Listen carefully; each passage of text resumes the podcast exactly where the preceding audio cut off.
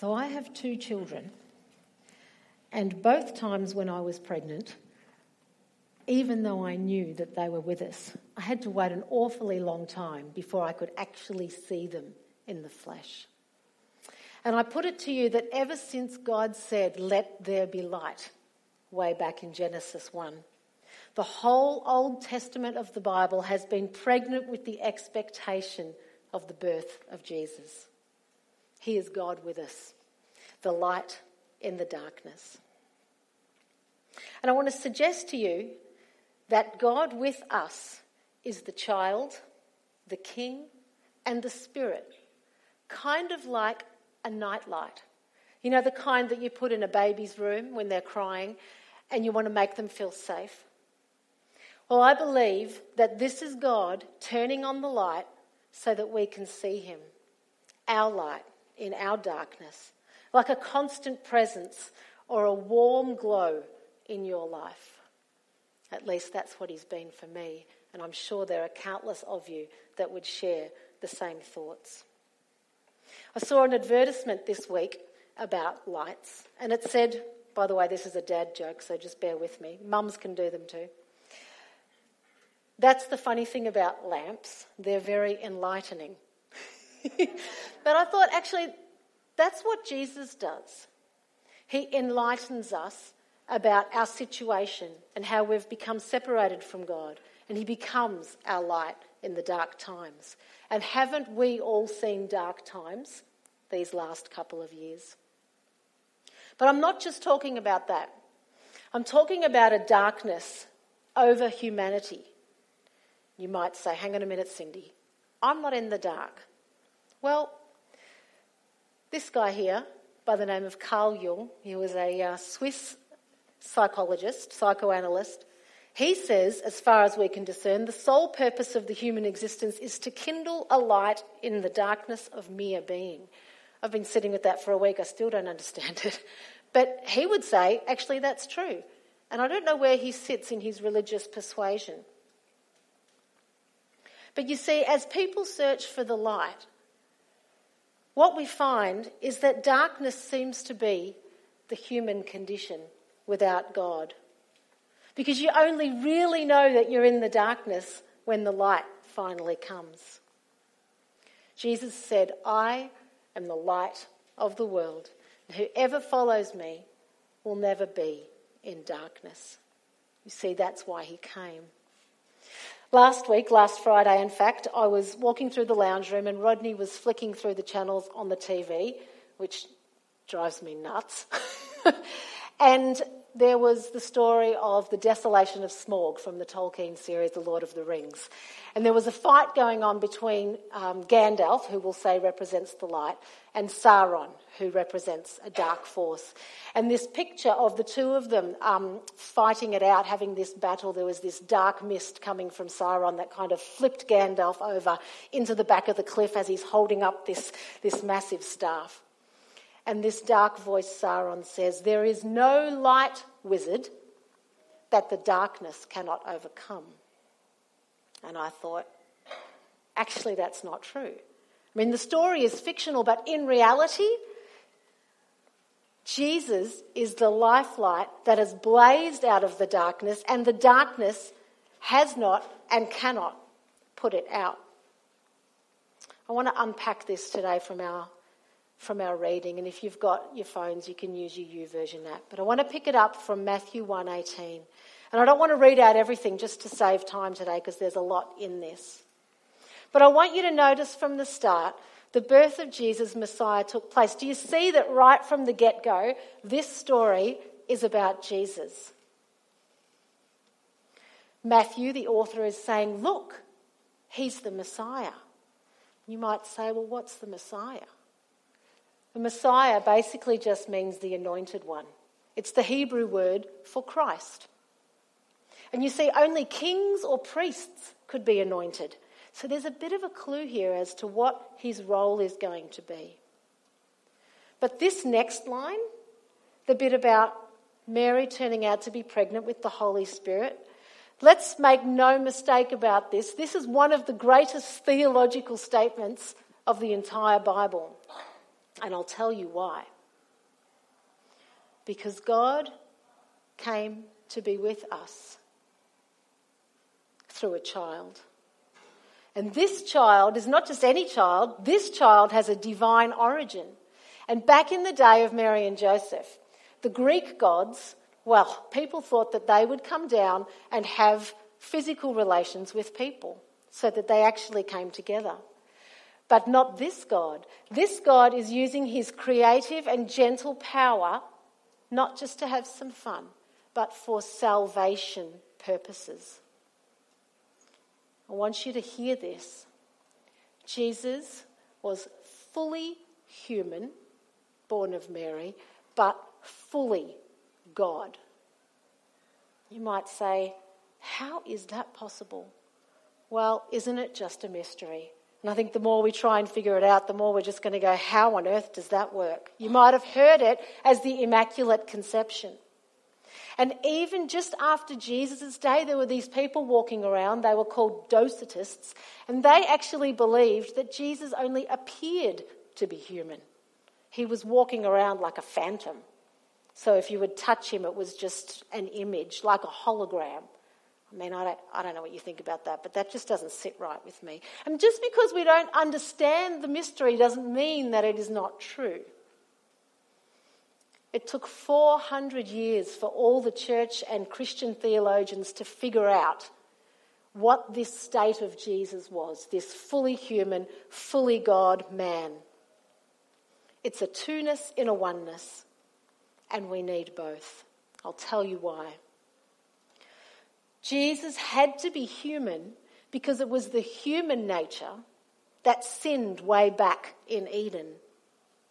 Jesus had to be God because only the sinless can pay the price for sin.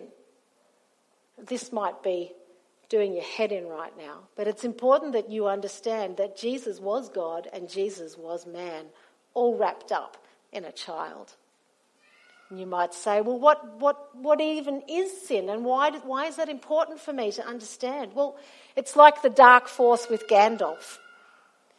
Sin is something that is like a binding authority of human beings. It kind of makes us dysfunctional and self sabotaging. Sin is like a spiritual lockdown. And don't we all understand what lockdowns are about and the darkness that that can bring? It's like my dog Rufus, who likes to chase skinks. No matter how hard I try and stop him, it's in his nature. He just wants to chase those skinks and preferably catch them before they drop their tails and run away. Years ago, I was fearful of so many things spiders, people, what people thought of me, burglars, even events. So much so that I would get stomach aches, even end up in hospital and be sick for a week if there was something that I felt anxious about that was coming up. No matter what I did, I could not fix that feeling of fear. And I was a Jesus follower, but I couldn't shake this thing. Perhaps you know what I'm talking about. Someone suggested I go and get some prayer ministry, some prayer, to see if that would help. And I tell you, it was life changing. Now, I don't know if you believe in evil spirits, but Jesus dealt with them a lot in the, Bibles when he, in the Bible when he grew up.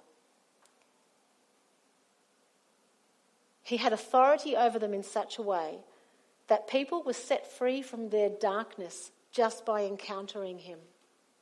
And that happened to me with the fear. Jesus set me free in a single night. His light shone into a dark place that I had no control over. The following day, I remember thinking the sun was brighter and that the sky was clearer. There's a song called Tremble that I like to listen to, and the lyrics are Jesus, Jesus, you make the darkness tremble. You silence fear. Your name is a light that shadows can't deny, and your name cannot be overcome.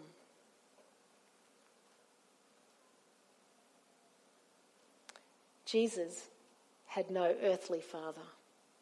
You might say, well, what about Joseph? Well, yes, Joseph was there, but I want to tell you something that you may never have thought of before. See, when Joseph and Mary were pledged to be married, he was already legally responsible for her. It's not like one of our Western modern day engagements. They were already married, but she was living at her father's house and they hadn't come together yet. But because he was a good man, he wanted to save her from public stoning and shaming. And this is what I want to show you about when God intervened with a dream.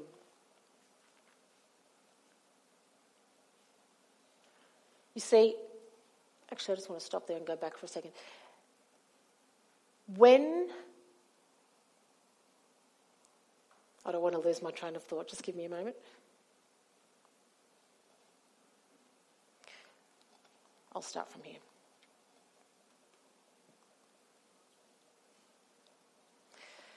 You might wonder why that son of David part is in there. Well, this whole story is actually about fulfillment. It's about this Messiah, this anointed one, whom God promised that would come from King David way back before the 8th century BC. Now, this is the bit I wanted to share with you. By Joseph staying with Mary, Jesus actually becomes the legal son of Joseph, who is from the line of David. So a promise that was given pre 8th century BC is fulfilled through Joseph by staying with Mary. And if you look closely, you can see that the Holy Spirit is so involved with this that it affirms that this is God's action. Mary and Joseph are passive but very willing participants in this story. The angel says, don't be afraid to get married to Mary. The child she is carrying is from the Holy Spirit. She's going to have a son, and you are to name him Jesus.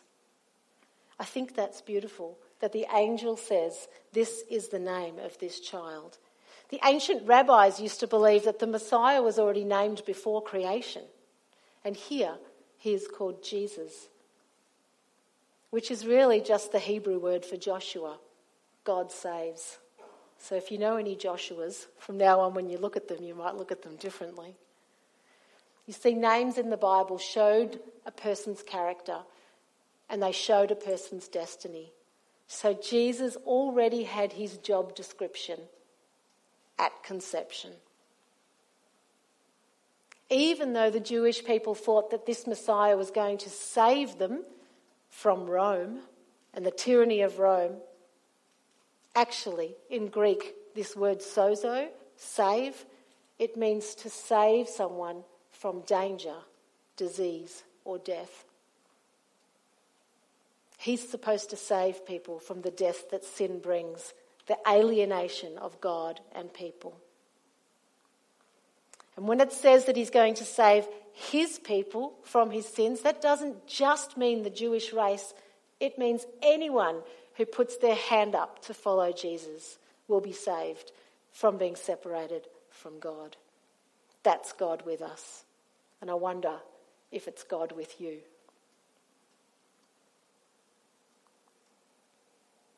The angel says that this word comes as a fulfillment.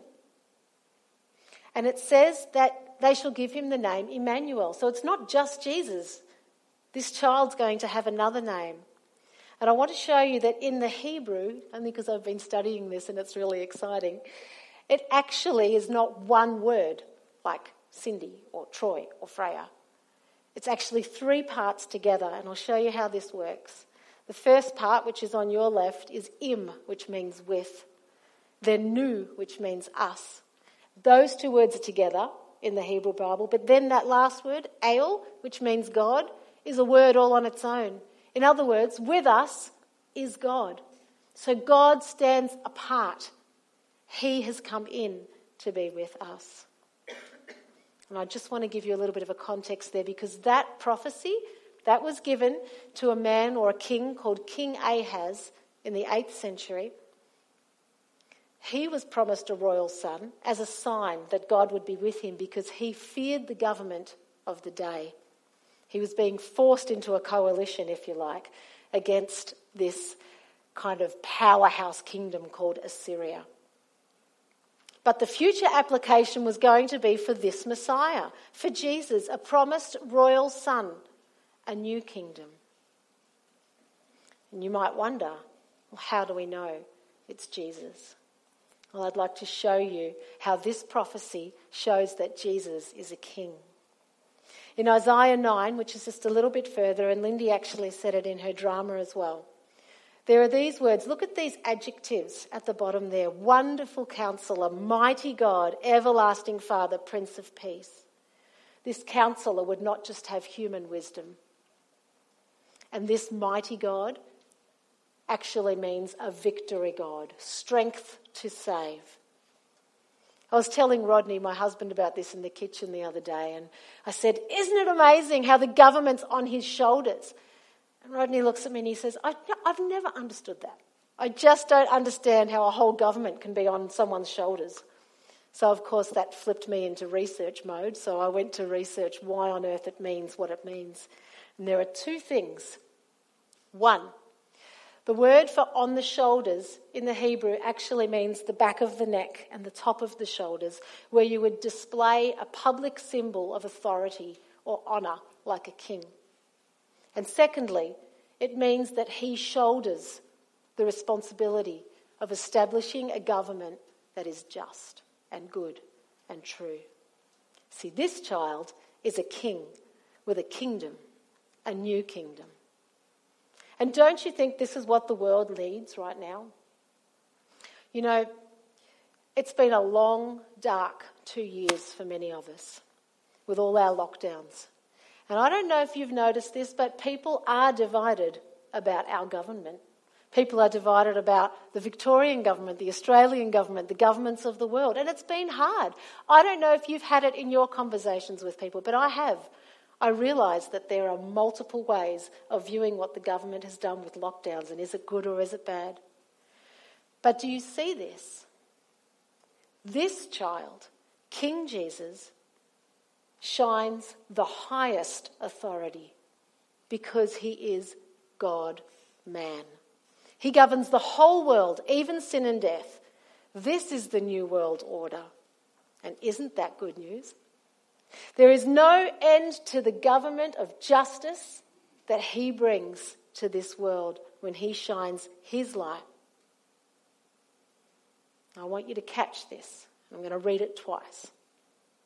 Jesus is the dawn of this new age called the kingdom of God.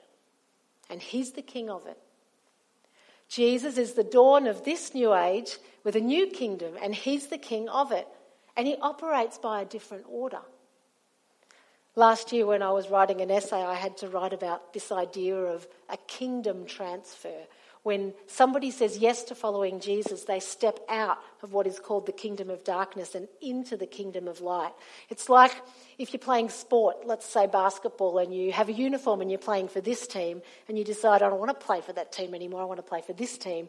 You hand the uniform back and you get the new uniform, and you play for the new team. You see, if you follow Jesus, then this kingdom of light is your kingdom too. And that's how he is God with us. No one's going to knock him off his throne. And he's above the systems of the world. He was above the system of Assyria in, in, the 8th century. He's above the system of Rome when Mary and Joseph were alive. And he is above the system of our governments today. Because let's be honest, governments come and go. Governments will do what they will do. But Jesus says, I'm going to be with you until the very end of the age. That's how he's going to be our light in the night. Perhaps you need to hear that today. The King and his kingdom of light is God with us. And he's going to do that by his Spirit. You see, the Holy Spirit is now the presence of Jesus, this child king, on earth. You see, after Jesus, when he grows up, he raises himself from the dead.